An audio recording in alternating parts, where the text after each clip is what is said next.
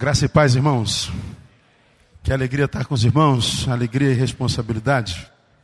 Da turma, não sei se vocês repararam, eu sou o caçulinha, né? Nasci por último e, como caçula, eu sou mais aluno do que mestre.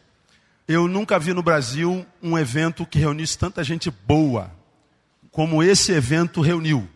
Nós que estamos aqui, rodamos Brasil e parte do mundo pregando sempre. A gente sempre vai para evento para pregar.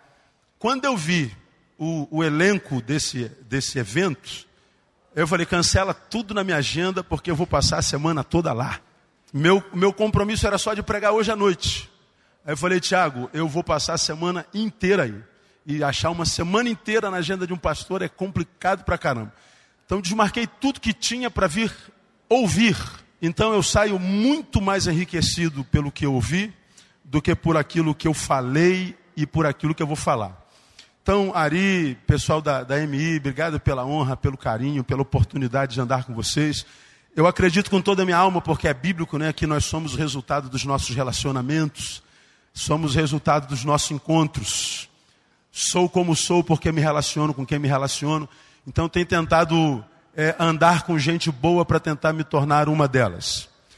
Tenho aprendido a beber, como eu disse na mesa, quanto mais água possível, porque eu estou acreditando que a unção do Ari é pela muita água que ele bebe. Então eu estou tentando beber o máximo de água para ver se eu chego aos pés do Ari. E parafraseando o Ed, o Ed falou que estava se sentindo aqui como um, um leão numa cova de Davis, né? De Daniéis. Eu estou me sentindo como um Golias cercado por um exército de Davis, né? E Deus tem misericórdia das pedradas. Ah, alegria estar com os irmãos. Bom, a mim me foi dado a igreja de Sardes, Apocalipse capítulo 3. Queria que você abrisse sua Bíblia lá bem rapidinho. Eu não tenho o dom de ser sucinto, eu sou prolixo.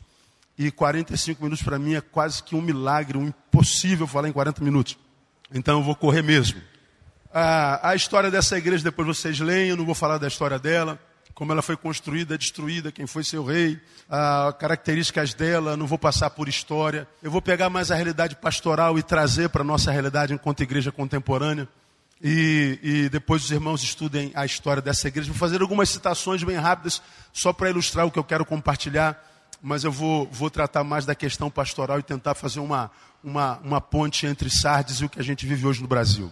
Ao anjo da igreja em Sardes escreve: isto diz aquele que tem os sete Espíritos de Deus e as estrelas: Conheço as tuas obras, tens nome de que vives e estás morto.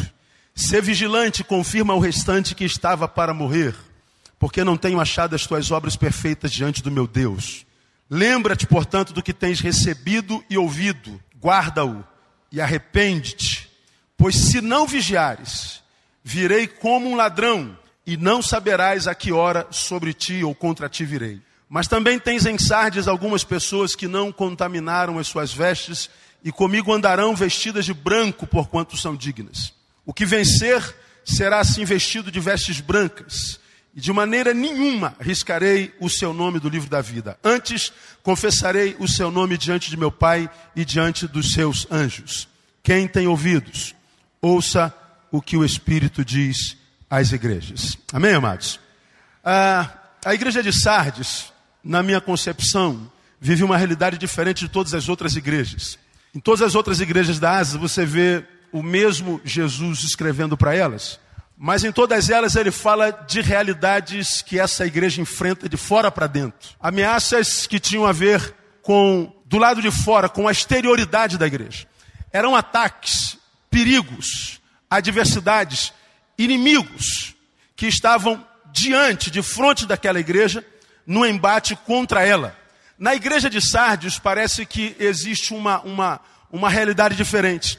O autor da carta não fala de nenhum inimigo do lado de fora contra a qual Sardes, nesse momento histórico, tem que lutar. Não revela nenhum inimigo externo contra qual ou contra quem Sardes tem que a, a, a, engrossar as suas fileiras, não. O texto alude a uma realidade interior. Fala de uma perspectiva, pasme, existencial da igreja de Sardes. E a essência dessa perspectiva existencial vem no versículo no qual o autor diz assim: Conheço as tuas obras. Então ele está dizendo: Eu sei o que eu estou falando. Eu não falo do que alguém me disse. Eu falo daquilo que eu tenho conhecimento. Não parte de uma informação, de uma fofoca, de uma impressão de terceiros, não. Parte de quem está dentro, vivendo como testemunha dessa realidade. Eu conheço o que eu vou te dizer. E o que, que eu tenho para te dizer, igreja? Você tem fama de que está viva, mas você é morta. Tens nome de que estás viva, mas na verdade você está morta. Então esse texto, ele fala da realidade existencial no momento em que essa igreja recebe essa carta. Eu queria ah, começar lembrando os irmãos que nenhuma das igrejas para as quais as cartas foram enviadas existem mais.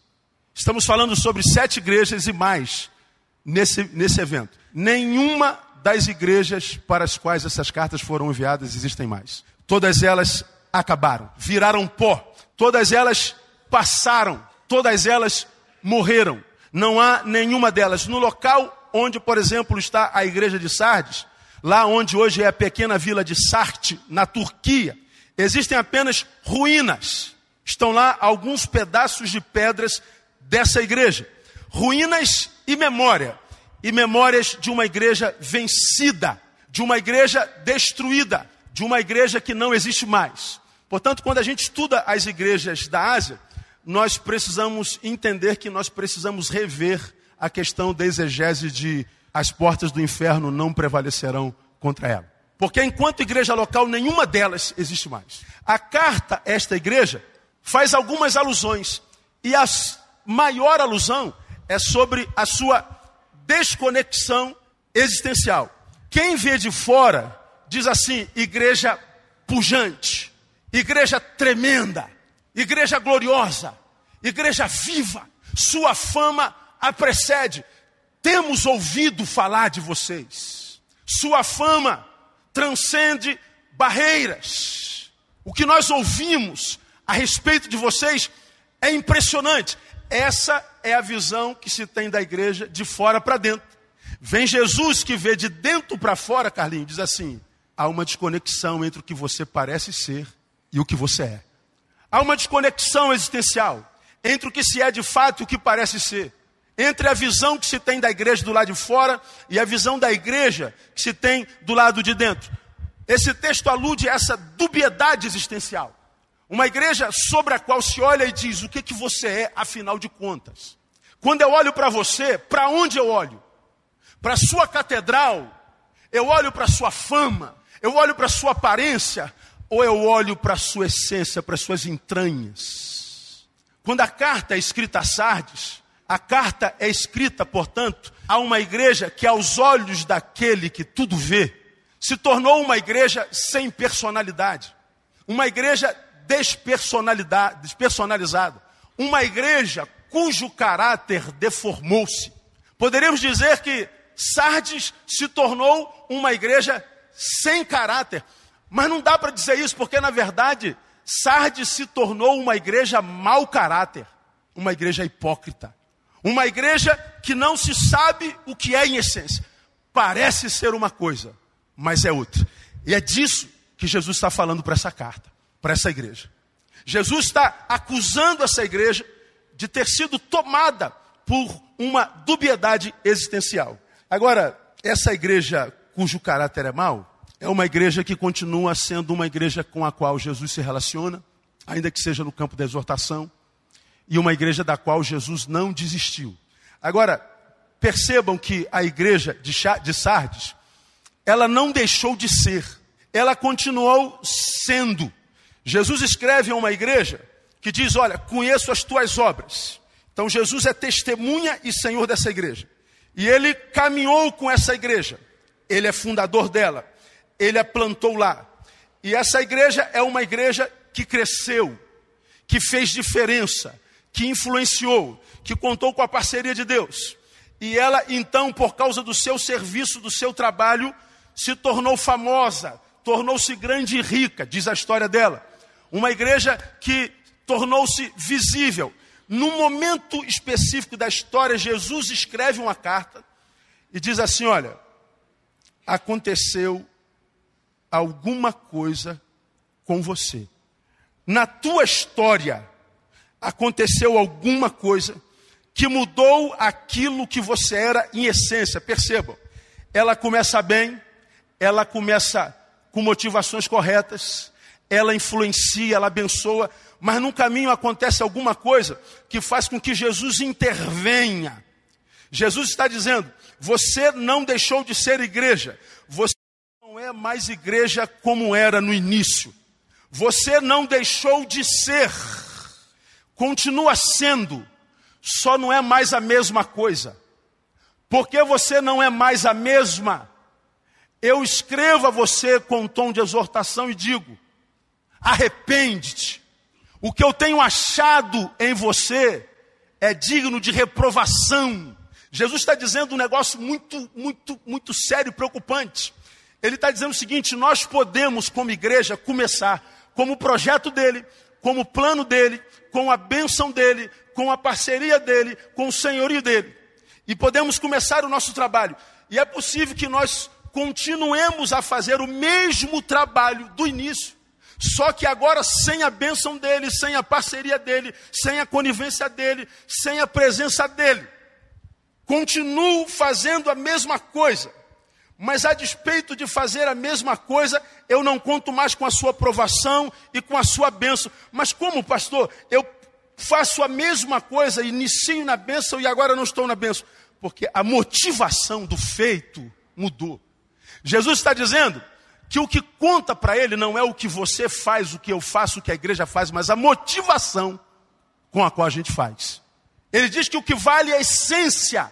Ele diz que eu posso fazer hoje distribuição, distribuição de águas a sedentos. E ele diz: eu abençoo esse trabalho. É ato de justiça. E eu posso, depois de um tempo, continuar distribuindo água para o sedento. E ele diz assim: eu reprovo essa atitude. Por que se eu estou fazendo a mesma coisa? Por causa da motivação. No início eu posso distribuir água porque eu amo o sedento. Mas depois eu posso distribuir água porque tem muita gente me vendo. E distribuir água vai fazer da minha imagem uma imagem aceita e, quiçá, glorificada. Já não dou água mais por causa do sedento, dou água por causa de mim mesmo. Ele está dizendo: Eu não abençoo o feito da igreja, eu abençoo a intenção da igreja. E ele diz que quando a igreja perde a essência, a motivação correta, ainda que ela continue a fazer a mesma coisa, ele diz: se você não mudar, eu arranco você do seu lugar. Como quem diz, eu prefiro que você pare de fazer o que está fazendo, a continuar a fazer com a motivação equivocada. Eu acho isso grave pra caramba. A igreja de Sardes parecia ser uma coisa, mas em essência ela era outra. Logo, para Deus o que conta não é o que fazemos, mas sim a motivação com a qual nós fazemos. Aí, para nossa reflexão, para o nosso temor, porque foi o que me deu pavor, veja o que, que o texto diz, o que, que acontece quando uma igreja perde a essência, quando uma igreja no caminho se transforma numa igreja mau caráter, quando a igreja é despersonalizada, parece uma coisa, mas na essência é outra. Quando uma igreja, aos olhos da sua membresia, dos que por ela são servidos, parece ser uma coisa, mas por trás da coxia é outra. Jesus diz que quando uma igreja se torna mau caráter, ele diz que a, o fim dessa igreja é ver Jesus, que é o seu Senhor, transformado para ela em seu inimigo destruidor. Essa palavra me fez tremer. Porque Jesus diz assim: ó, se não te arrependeres, eu virei contra ti como um ladrão. Essa palavra ladrão me lembra João 10, 10, que diz que o ladrão não vem senão para quê? Roubar, matar e destruir. Jesus diz que quando a igreja é mau caráter, o ladrão dela é ele. Quando Jesus fala de que virá como um ladrão, ele fala do método quando menos se espera, e ele fala da missão como inimigo destruidor. Essa igreja não existe mais. Jesus fala que a luta da igreja mau caráter não é mais contra o diabo, porque parece que do diabo ela se torna aliada. A luta dessa igreja é uma luta contra o Senhor dela. Não é triste, cara? Às vezes eu tenho a sensação de que nós vivemos isso no Brasil. Porque o que a gente encontra de gente frustrada no caminho, tentando, tentando, tentando, tentando, tentando, tentando, e não conseguindo, não conseguindo, não conseguindo, não conseguindo. A igreja cresce em número, como nós ouvimos a semana inteira. Mas ela não salga a cidade. Carlinhos falou sobre isso hoje. Carlos Queiroz falou sobre isso ontem. Marcelo Gualberto falou sobre isso. Somos 42 milhões de evangélicos. E a nossa influência na cidade é menor do que quando tínhamos 10 milhões. A influência de 42 milhões de evangélicos no planeta é infinitamente menor do que quando a igreja tinha 12 evangélicos, 12 apóstolos, que colocaram o mundo de cabeça para cima. Estes que têm transtornado o mundo chegaram até aqui. E aí nós vemos tanta igreja local, ajuntamento, impérios, crescendo, enriquecendo, ficando famoso, verdadeiros impérios. E a fama vai muito mais longe do que a sua geografia. E nós somos muitas vezes tentados a dizer como Deus tem abençoado essa igreja. Por quê? Por causa da grana que tem e do império que construiu. Mas vem Jesus diz assim: Eu não avalio o sucesso de uma igreja pela quantidade de bens que ajunta na terra, mas pela motivação com a qual ela trabalha e a razão para a qual ela existe. Eu acho isso uma coisa desesperadora. Saber que eu posso ser igreja tendo Jesus contra mim. Agora, o problema da deformidade de Sardes é que ela se dá de forma lenta, imperceptível, todavia ininterrupta. Uma igreja, ou quase todas as igrejas, começam sempre com boa intenção. Quase todas, as, todas elas começam com a intenção correta. Mas parece que a prosperidade ou a bênção de Deus vai deformando as entranhas dessa igreja e ainda que ela continue fazendo a mesma coisa, ela está sendo deformada, transformada. Mas é tão lento, imperceptível, que a gente não sabe que a gente está adoecida e caminhando para a morte. E porque o processo é lento e ininterrupto, nem sempre a gente percebe que a deformação nos pegou e de que nós adoecemos e que nós fomos reprovados. Eu acho que nós vivemos essa realidade no Brasil. Nós nunca tivemos tanta gente no mundo e nunca fomos tão pouco influentes. Nós nunca tivemos uma igreja tão rica no planeta e nunca se investiu tão pouco em missões. Nós nunca tivemos tanto recurso na igreja e nunca estivemos tão cercados por gente faminta. Uma igreja linda por fora, mas a essência revela o tipo de serviço que presta. Eu queria mostrar para vocês, nesses minutos que nos sobram, na minha concepção, as marcas de que nós vivemos em parte, se não em totum, essa realidade de desconexão existencial. Uma igreja que parece ser uma coisa, que tem uma mensagem de amor, que tem uma mensagem de solidariedade, que tem uma mensagem de unidade, que tem uma mensagem linda, que fala ah, de forma linda e impressionante, mas cuja, cuja, cujos frutos não estão coadunados com a mensagem que se prega. Uma é uma coisa que se prega, outra é a coisa que se vive. E eu quero mostrar algumas, algumas dessas deformações bem rapidinho dessa igreja que para mim é, é, perceptível. Primeiro, ah, marcas de que essa igreja está em, processo de deformação. Na perspectiva missional, falou-se muito sobre missão e sobre, sobre a, a, a, nossa perspectiva missional. No campo político, uma visão bem rapidinha, porque não vai dar tempo. Quando a gente olha a igreja evangélica no campo político, nós fechamos os olhos e vamos ver no que, que essa igreja brasileira está envolvida, inserida. Bom, quando eu fecho a primeira coisa que eu vejo que nós estamos numa guerra, só que na minha perspectiva quase racional, porque a nossa guerra parece que é uma guerra de gênero. Eu estava dando uma palestra há bem pouco tempo numa faculdade, e uma universitária chegou perto de mim e falou assim, pastor, o senhor tem como compartilhar com a gente alguns projetos políticos da igreja evangélica? Poari. Ela fez a pergunta publicamente. Quais são os projetos que a igreja tem para a questão da educação, para a questão da pobreza, da fome, da saúde? Me fale sobre o projeto político disso que o senhor chama de igreja. Alguém gritou lá atrás. Eles estão engajados politicamente para acabar com os homossexuais. Na cabeça da sociedade brasileira contemporânea, a nossa guerra é de gênero. Eu estava na passeata de um milhão, Carlinho, lá no Rio de Janeiro, e levei minha igreja inteira. Fiz uma publicação onde disse: o gigante não está morto. Há esperança. E eu fui para a rua.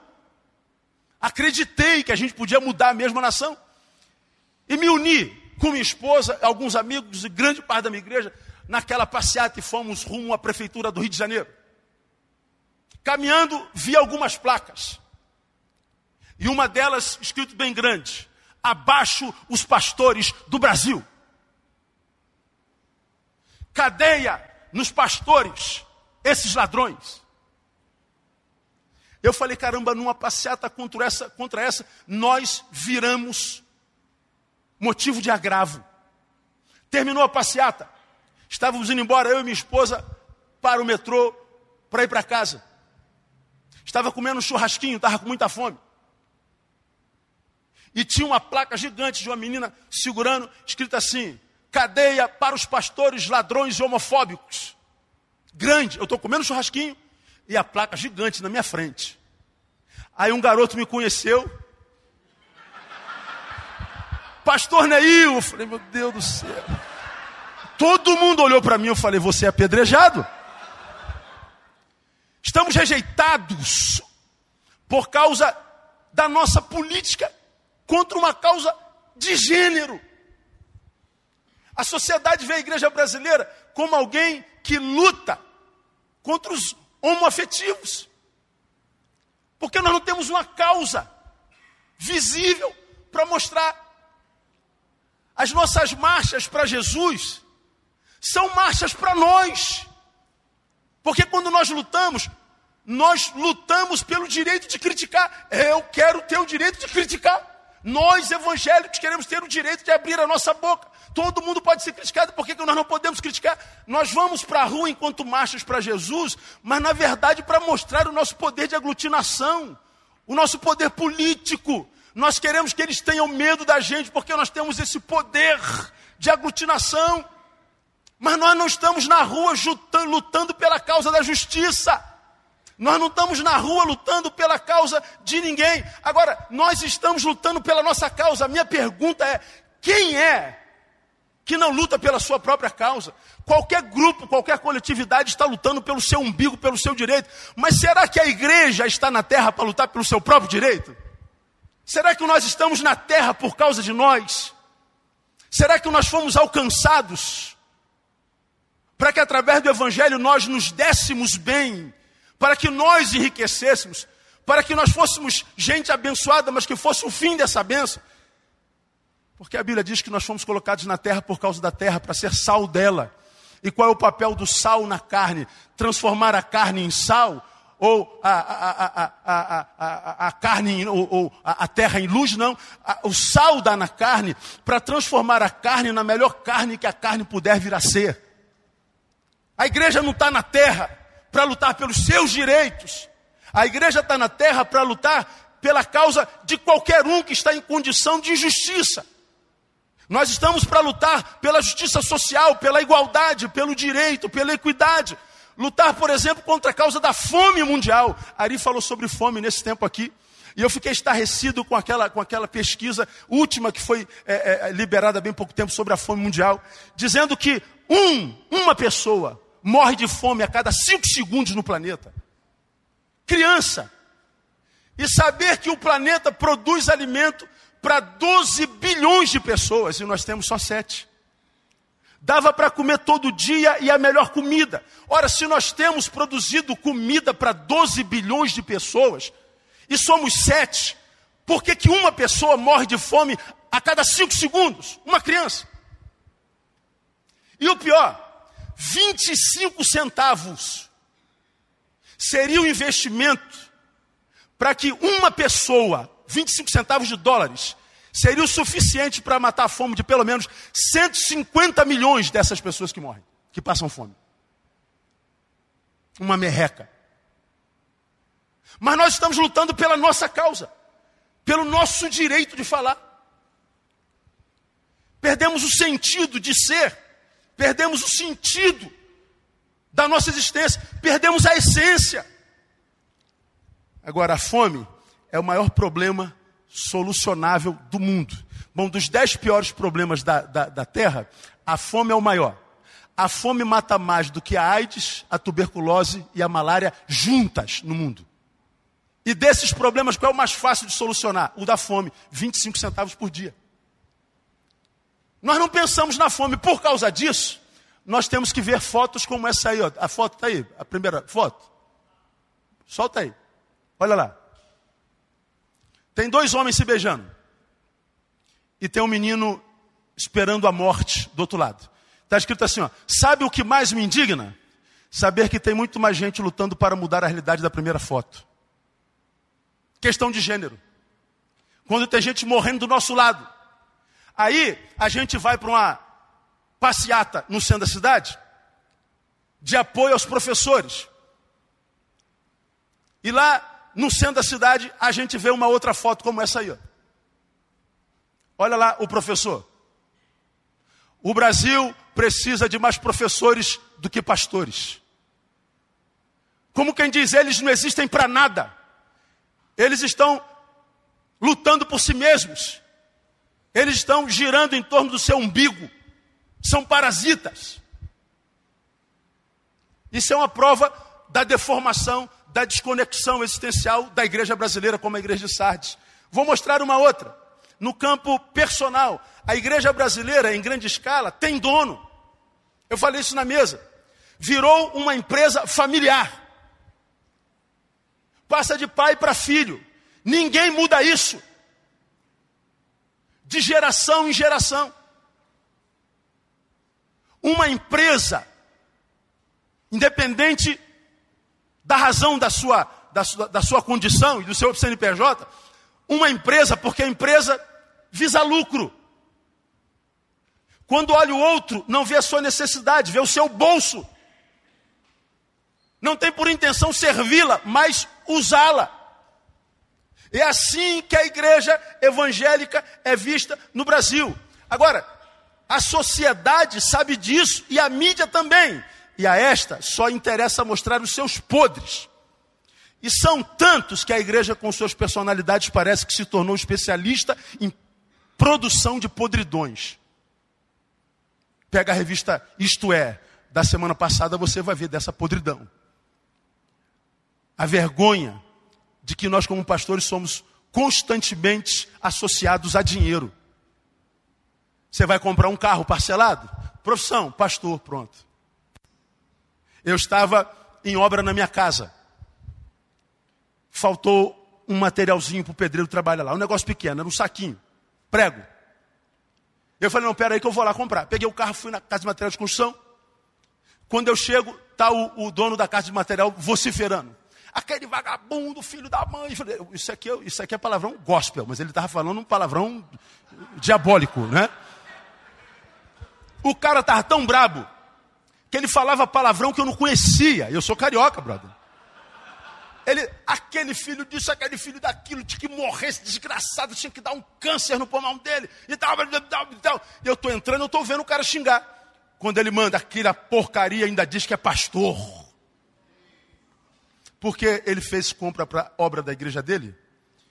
E disse assim: ó, Eu vim aqui dizer para o senhor que Deus me revelou que eu não tenho que pagar esse dinheiro porque é obra da minha igreja e ele falou que o prejuízo é seu. E não pagou. Aquele vagabundo salafrário. E eu chego. olha de novo. Eu peço o prego. Ah, já vou buscar só um minuto. Só desculpa aí, eu estou meio agitado. Não, tudo bem, está tranquilo. Quando ele vai lá dentro pegar o prego, entra um ovelha da minha igreja. Putz, Aí eu, eu, vi, eu virei as costas para ver se ela passava direto. Quando o cara vem com prego, ela entra, pastor Neil, o cara me olha, sou pastor, mas vou pagar à vista. Fica tranquilo. Ele riu. Ele falou: Não, não, pastor, tudo bem. Mas eu estou mostrando a vocês o testemunho. Nós somos tidos e havidos como homens gananciosos. Existimos para angariar, para juntar. Isso é no campo personal. Eu podia falar mais um monte de coisa. Agora, no que mais nós vemos a nossa desconstrução? Nós vemos a, a, a, a nossa deformidade na desconstrução de valores inalienáveis do Evangelho, que porque alterados já nem se pode chamar mais tal Evangelho de Evangelho, talvez de eu-Evangelho. Desconstrução de valores inalienáveis do Evangelho. Se transformado, o Evangelho já não é mais Evangelho. Que, que valores, que, que, que, que valores inalienáveis são esses? Por exemplo, a oração. Oração hoje virou sinônimo de petição. A gente fala assim: vamos orar, vamos pedir. Vamos falar com Deus, vamos tirar algo de Deus. Uma geração que só fala com Deus para pedir, para tirar algo dele. Peraí, pastor. Na oração a gente não pede, não pede. A petição está contida na oração, mas não é oração em si. Por isso que ele diz que a gente tem que falar com ele com orações e súplicas. Suplicar é pedir. Divulgou-se esse evento no Brasil inteiro e mostrou os oradores. O orador da sexta-feira, um deles era o pastor Neil. O orador dessa noite está proferindo a sua oração. Não pedi nada a vocês até agora. Nem vou pedir. Agora nós reduzimos oração a petição. Só falamos com Deus para tirar algo dele. Aí não temos experiências na oração e não sabemos por quê. Porque a gente vai para o nosso quarto, como Jesus diz, e a gente imagina que Jesus está esperando a gente lá feliz, porque esse aí ainda é um crente que fala comigo, que ora. E Deus, na verdade, muitas vezes está dentro do quarto falando assim: olha vem um pidão. O que é oração, irmão? Oração é o que transforma meu encontro com Jesus em relacionamento. Quando eu leio a palavra, ele fala comigo, ainda é monólogo. Mas quando eu falo com ele, aí é diálogo. Diálogo é relacionamento. Porque eu temo que muitos se esbarraram com Jesus, mas não quer dizer que o relacionamento começou. E o que ele quer conosco? Relacionamento. Temo que a sua noiva tenha se transformado numa noiva que quer lhe dar o golpe do baú. Eu tenho duas filhas. Imagine uma das minhas filhas que só chega para mim sexta-feira e fala assim: Ô oh, papai, estou apaixonado por você, não dá mais para viver sem ti, ó oh, Deus. Ô oh, pai, ô pai, tu és o amado da minha alma. Tem cinquentinho, pai? Vou sair mesmo. Tem, tem, claro, toma aqui, filho. Aqui. Volta na outra sexta-feira, ô pai, estou apaixonado, não dá mais para viver sem ti. É, estou na tua estrada, estou no teu caminho. Jesus, coisa maravilhosa. Cinquentinho aí? Tem, então, toma aqui. Volta só na sexta-feira. É filha, eu amo. Mas eu tenho uma filha que vem segunda-feira falar comigo, benção, pai, está com saudade do seu beijo, beijo, está precisando de alguma coisa, pai? Não, não, pai, tudo bem. Então, já vou, tá, pai? Quando chega amanhã, vem de novo, me beija, abraça e tal, não pede nada. Diz que prazer estar contigo, pai. Eu não consigo passar um dia sem vir aqui falar com o Senhor, sem, sem gozar da sua presença. Ah, imagina. O pai ama as duas filhas igual, mas tem uma que dá mais prazer. É uma que ama a sua presença e não a sua bênção. É uma que quer ser para ele e não ter dele. Faça um teste. Tenta fazer uma oração antes de dormir de três minutos sem pedir nada. Você vai ver como é que é difícil. Porque nós transformamos oração em petição. Por isso nós não temos experiência na oração. E a igreja fala de oração, mas não ora. E por que não ora? Porque orou muito tempo, não teve experiência. Quem não tem experiência no que faz muitas vezes, para de fazer. Se não há relacionamento, mas só essa relação de usufruto, isso na igreja, perdemos a essência. Uma outra área é, é, completamente desconstruída no Evangelho, o conceito do que seja bênção. Bênção para a igreja deformada é ter, mas bênção no Evangelho é ser. Abençoado não é quem tem, abençoado é quem é. Edmeio Elias disse que nós teologizamos a ganância e transformamos sucesso em sinônimo de dinheiro. A gente acha que quando a gente pede alguma coisa a Deus e Deus dá, o receber faz de nós abençoados. Um engano. Vamos imaginar que a minha necessidade seja água. Eu digo, Deus abençoa o teu servo, a água chega. Eu bebo água. Falei sobre isso aqui em Goiânia mesmo. E eu digo assim: Deus me abençoou, porque eu pedi a Ele uma água, e a água chegou. Ou seja, eu sou abençoado porque eu tenho água. Essa é a visão da igreja deformada, da igreja mau caráter. Que a bênção tem a ver com o que acontece comigo. Eu digo que tenho fé, mas o único beneficiário dessa fé sou eu mesmo. Mas na igreja do Evangelho, porque é uma igreja essencial e vive para a glória dele, é uma igreja que está inserida no seu contexto, conhece a sua região, conhece a sua realidade, conhece os seus parceiros, os seus pares, e ele sabe que ele não é o único que está com sede naquela região. Ele bebeu água, matou a sede, mas sobrou água e tem um sedento. Ora, se eu já matei a minha sede, eu tenho água, o que, que eu faço? Transformo, por favor. Preste atenção. Agora eu me tornei um abençoado. Pode beber ali, pode beber se quiser. Vai receber a minha unção todinha nessa água. Bebi a minha água. Eu não sou um abençoado, sou um descedentado. Me torno um abençoado quando eu compartilho o que eu recebi de Deus. A bênção não está no ajuntar, mas no compartilhar. Não é abençoado quem enriquece, mas quem empobrece. Não é abençoado quem ganha, quem compartilha. Porque se eu ganho no compartilho, eu não sou abençoado, eu sou um parasita. Se muda esse conceito de bênção, nós não somos mais evangelho, somos eu evangelho. Eu sou o fim da bênção. O que Deus dá a mim terminou em mim. Isso não é ser abençoado. Mudamos o conceito do que seja santidade. Santidade agora é um comportamento. Não é mais um modo de ser. Não é mais tornarmos-nos num referencial de humanidade restaurada. Eu aprendi com Paulo Júnior que o caminho da espiritualidade não é de um, de um, de um ser humano tentar se transformar no ser espiritual. É de um ser espiritual tentando voltar a ser humano. Porque o pecado deformou a humanidade no homem. Somos homens, como diz Ari, errado, de forma errada. Eu olho para o outro e não amo, eu uso. Eu abuso. Eu exerço poder, eu humilho. Isso é ser gente da forma errada. Agora, quando a, a espiritualidade do reino, a santidade de Jesus me alcança, restaura em mim a humanidade deformada pelo pecado, de modo que agora eu me enxergo porque eu estou debaixo da luz de Deus. E quem está debaixo da luz de Deus e se enxerga, só pode olhar o outro com misericórdia. Não há como olhar para o próximo sem misericórdia. Não há como, como eu disse na mesa, ser alcançado pelo amor de Deus e ter paz. Porque se eu amo, eu quero que o amado tenha pelo menos o mesmo que eu. E se não tem, eu sofro, ainda que eu esteja suprido. Essa é a essência da igreja de Jesus. E é contra isso que Jesus está escrevendo na igreja de Sardes. Uma igreja que tinha fama de que estava vivo, mas ela estava morta porque ela não gerava uma vida na vida de ninguém. Falta um minuto para eu terminar minha palavra. E aí, eu quero deixar com vocês alguns desafios rápidos. Qual o nosso desafio diante dessa realidade? Primeiro, resgatar a essência. Está lá no texto lá. Lembrar do que você ouviu.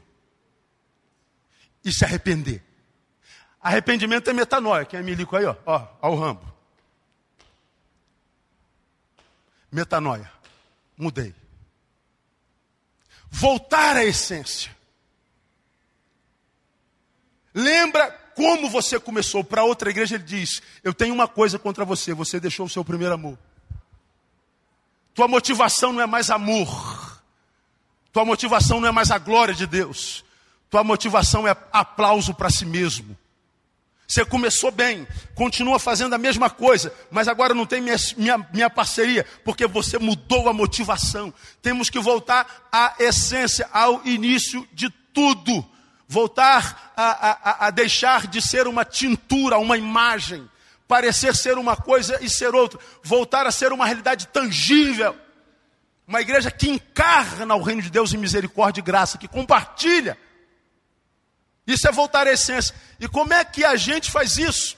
Colocando a coisa principal no lugar da coisa principal. Eu aprendi bem cedo na minha vida, isso me, me acompanha o resto da vida. Eu aprendi uma coisa é, é, é, sobre, sobre, sobre principalidade. Né?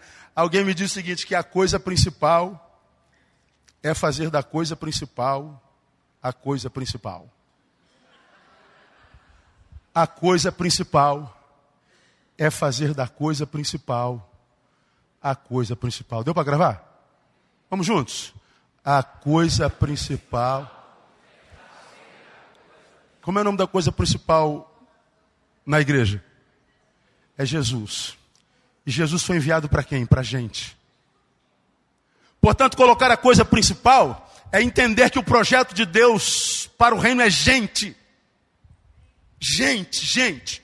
Gente é o que somos. Foi por gente que Jesus nasceu, foi por gente que Jesus morreu, foi por gente que ele nos vocacionou, foi para gente que ele nos capacitou. A igreja é composta de gente e o alvo da igreja é gente. Então nós precisamos rever a nossa relação com as instituições, com as denominações. Estamos preocupados em construir catedrais e impérios. Como uma música evangélica diz, um império para Deus, não um império para o imperador.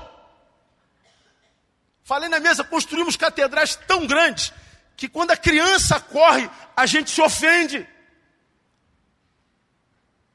Catedrais que levam todo o nosso dinheiro, investindo em prédios que vão ficar quando há prédios que vão subir, que estão em frangalhos. Quanto do nosso recurso, enquanto igreja local, é investido em gente? Quantos dentro da igreja estão capacitados para lidar com as mazelas humanas. Com a realidade de um Brasil no qual acontecem, como eu tenho pregado por aí fora, 25 suicídios por dia. Estende-se isso para o Japão, está lá na Sociedade Brasileira de Psiquiatria. 87 suicídios dia. Tu vai lá no site da ONU, um milhão de suicídios a cada 30, por ano, um a cada 30 segundos. E como eu tenho ministrado por aí, durante um tempo eu imaginei que um suicida, ele queria morrer mesmo, por isso ele se matava. E eu descobri que o suicídio não é um grito pela morte, é um grito pela vida. Ele está dizendo: Eu quero viver, eu quero viver, eu quero viver, eu quero viver, mas eu não consigo. Porque eu não consigo viver, eu prefiro morrer. O suicida ensina para gente que pior do que a morte é a ausência da vida. E nós temos aquele que diz: Eu vim para que vocês tenham vida. Mas criamos catedrais onde pessoas diferentes de nós não têm liberdade para entrar. Conto uma outra experiência para vocês. De um rapaz que contou seu testemunho no, no congresso. Drag queen travestido, seios, ancas, glúteos, cansado da vida que estava vivendo, disse: Dessa noite eu não passo, eu vou me matar, cansei, não aguento mais. Ele passava pelo, por uma das ruas de Acari, uma favela do Rio de Janeiro, em direção à Avenida Brasil, Carlinhos. Ele falou: Vou subir uma passarela, vou me jogar debaixo de um ônibus. Quando ele chega na igreja, quando ele chega na, nessa avenida, ele passa em frente a uma igreja evangélica, uma catedral que tem as escadas lindas, de granito. Ele contando o testemunho dele num evento lá em cima no norte. E ele diz que quando passou em frente àquela igreja, o pé dele não obedecia o comando. Ele não conseguia ir em direção à morte. Lá dentro cantava: Venha Cristo, vem agora. Vem, ó, vem, pecador. Vem, vem confiadamente a Jesus, o Senhor. Ele almeja perdoar-te. Oh, vem. E ele não conseguia. E ele ouvia a voz: Venha Cristo, vem agora. Ele não conseguia. E ele, quando se viu, viu subindo a escada, travestido. Quando ele chega na porta, tem dois homens de terno e gravata, se interpõem na frente dele e assim: Onde é que o senhor pensa que vai vestido desse jeito? Esta não é outra senão a casa de Deus. Eu não sei de que Deus ele está falando. Moço, eu nem queria vir aqui, eu estava indo para um outro lugar. Mas eu ouvi uma música que me fez subir aqui. Tudo bem, você vai até a sua casa, mude de roupa e volte. Ele desceu pela escadaria em direção à Avenida Brasil para se matar. Perto da Avenida Brasil tinha uma igrejinha, uma portinha, uma biboquinha de Deus. Qual a música estava cantando lá? Pandeiro. Esta obra é de Deus, ela não pode parar. Tira a mão do meio, senão vai se machucar. O mesmo processo, ele dando testemunho. Ele garrou no chão, não conseguia. Essa obra é de Deus, ela não pode parar. E ele sentiu a mesma força o impulsionando para aquela igrejinha. Só que ele já tinha o trauma da primeira igreja. Eu não vou passar por essa humilhação de novo, eu não quero isso, eu não vou. Mas ele não conseguiu resistir àquele chamado. Quando ele entra na igreja, tem uma irmãzinha humildezinha, com um coquinho na cabeça. E vem ele travestido, ela, ô oh, meu filho, seja bem-vindo. Dá aqui um abraço. Dê um abraço, dê um beijo. Entra. Essa é a casa de Deus, humilde, mas tem lugar para você. Ele contando que ele não sabe o que, que o pastor pregou, o que, que ele falou. Quando ele se viu, ele estava de joelho, prostrado, entregando a sua vida a Jesus. Hoje ele é um pregador da palavra. Ele era o pregador da noite.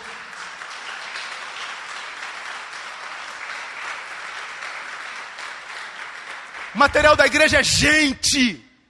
Você tem que se especializar em gente. Você tem que aprender a ouvir gente. Você tem que aprender a desenvolver diálogos que vão além da palavra, porque as angústias mais profundas da alma do homem, o homem não consegue nem verbalizar. Nós precisamos discernir e aprender um diálogo que vai além da palavra. Voltar à essência. Termino. Desculpa pelo tempo que eu estou tomando a mais.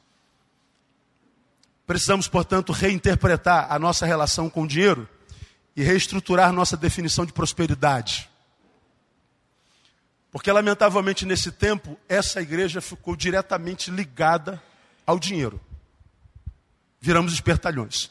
Por acaso, a igreja de Sardes também. A igreja de Sardes foi uma igreja muito rica que produzia ouro, prata, pedra preciosa, lã e todo tipo de tecidos, além de tinta. Nessa época, ela estava sob domínio, domínio dos lídios. Curiosamente, os lídios foram o povo que primeiro imprimiram moedas regularmente. Sardes estava intrinsecamente ligado a dinheiro, a prosperidade. Jesus está dizendo: você perdeu a essência, como que parece que você mudou de Senhor. E a sensação que eu tenho é que a igreja evangélica agora é uma igreja mamonita, não menonita, mamonita. O dinheiro não é mais um fim, não é mais um meio, ele é um fim. E no Evangelho ele é um meio. No Evangelho nós somos dono dele, mas parece que hoje ele é nosso dono. Nossa preocupação é por arrecadação. Incluímos mais culto na semana por dinheiro. Curso de como fazer momento ofertório nas igrejas. Somos conhecidos como espertalhões, porque nós achamos equivocadamente que a nossa riqueza é o que revela a bênção de Deus sobre nossa vida. É um equívoco. A bênção de Deus não é o juntamento da riqueza, é o compartilhamento dessa riqueza. Mostra o quanto eu sou abençoado, não é o quanto dinheiro que eu ajunto, mas o quanto eu sou capaz e desapegado dele para espalhá-lo para gerar justiça, equidade. Porque atrás desse dinheiro qualquer ser humano no planeta, qualquer instituição corre. E nós não deveríamos correr atrás dele. Ele não deveria ser a razão da igreja. Precisamos entender de uma vez por todas que prosperidade na igreja, cuja essência é saudável, é uma coisa diferente daquela prosperidade da igreja mau caráter. Porque na igreja mau caráter, prosperidade é ter muito. Mas prosperidade no Evangelho é ter sempre. Ele não prometeu que nós teríamos muito, ele prometeu que nós teríamos sempre. Precisamos, irmãos, transformar o dinheiro em nosso servo. Ter dinheiro e dizer para ele quem é dono aqui nesse negócio. Quando nós fizermos isso, nós teremos então glorificado ao Senhor de uma forma muito tremenda. E por último, precisamos rever a nossa relação com a dor. Uma pesquisa mostrou em qual área os cristãos mais pecam contra o Senhor e aonde seu testemunho é mais negativo. Essa pesquisa disse na relação do crente com a dor. Parece que o crente não sabe concatenar amor de Deus com dor. Se Deus me ama, eu não sinto dor. Se eu estou sentindo dor, Deus me ama. Aí nós nos transformamos numa igreja que só glorifica ao Senhor quando está tudo muito bem. A gente acha que o Evangelho é uma coisa que Deus usou para nos preparar para ganhar. Que o Evangelho é uma bolha antidor na qual somos postos depois que nós aceitamos a Jesus. Aí quando nós somos alcançados pela dor, somos por ela esmagados e achamos que isso é abandono de Deus. E aí o nosso testemunho com relação à dor fala mais alto do que a nossa mensagem, nosso discurso. Eu estava ali agora sentado vendo um, um face, acabei de ver um face de uma ovelha minha, cuja namorada foi embora. E ele publicou assim: ó, não quero saber de mais nada. Hoje eu encho minha cara de cachaça, de tequila. Eu falei, minha ovelha, culpado sou eu, né? deve ser, sei lá. Porque se Deus fosse bom, minha namorada não ia embora. Aí o nosso testemunho na relação com a dor fala mais alto do que qualquer mensagem que a gente prega. Sardes, quando começou a passar por problemas, porque a cidade foi destruída no primeiro século, ela teve dificuldade de saber lidar com a sua agora pobreza. E ela então se deforma, o seu testemunho na cidade é uma coisa horrível. Gerou descrédito para o evangelho e para aquela igreja que era nascente. Sua incapacidade de lidar com a dor. Irmãos, pelo amor de Deus, entendamos. Nós somos igreja para uma geração que ouve com os olhos. Essa geração não ouve mais o que a gente prega, ela ouve o que a gente vive. Nosso poder sobre a cidade não tem mais a ver com o que a gente prega dentro desse templo, mas o que a gente vive lá fora. Chegou um tempo em que nós temos que entender que nós somos uma carta, como disse Paulo, carta não fala, carta é lida.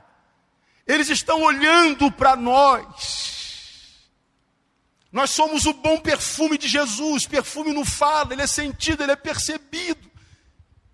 E uma igreja que quer honrar o seu Senhor é uma igreja que entende que o que acontece aqui dentro é importante, mas o que nós fazemos com o que aconteceu aqui dentro é mais importante ainda.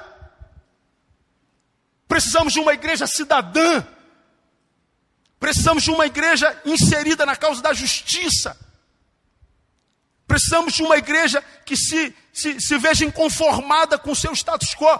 Uma igreja inserida, uma igreja para o seu tempo uma igreja que tem fama de que está viva e que esteja viva mesmo para a glória de Deus. Porque o que se requer de um vivo é vida compartida. Temo que nós nos tenhamos transformado numa igreja que tem uma fama, que tem uma aparência, que destoa da essência. E a minha oração e o trabalho que eu tenho tentado desenvolver na minha vida, dentro do meu contexto, da minha realidade, é tentar, com a nossa vida, com o nosso testemunho, mostrar para o mundo e para aqueles para quem nós somos chamados a ministrar, que o nosso Deus é um Deus vivo, um Deus inserido, um Deus participativo e que se preocupa com a causa de todo mundo. Como é que eu vou saber disso, pastor? Olha para a nossa vida. Olha para o nosso serviço. É chegado o momento da igreja dizer: olha para nós. Porque enquanto nós não pudermos dizer isso, nós vamos continuar a ser isso. Uma igreja que tem fama de que está viva, mas que está morta. Deus tenha misericórdia de nós.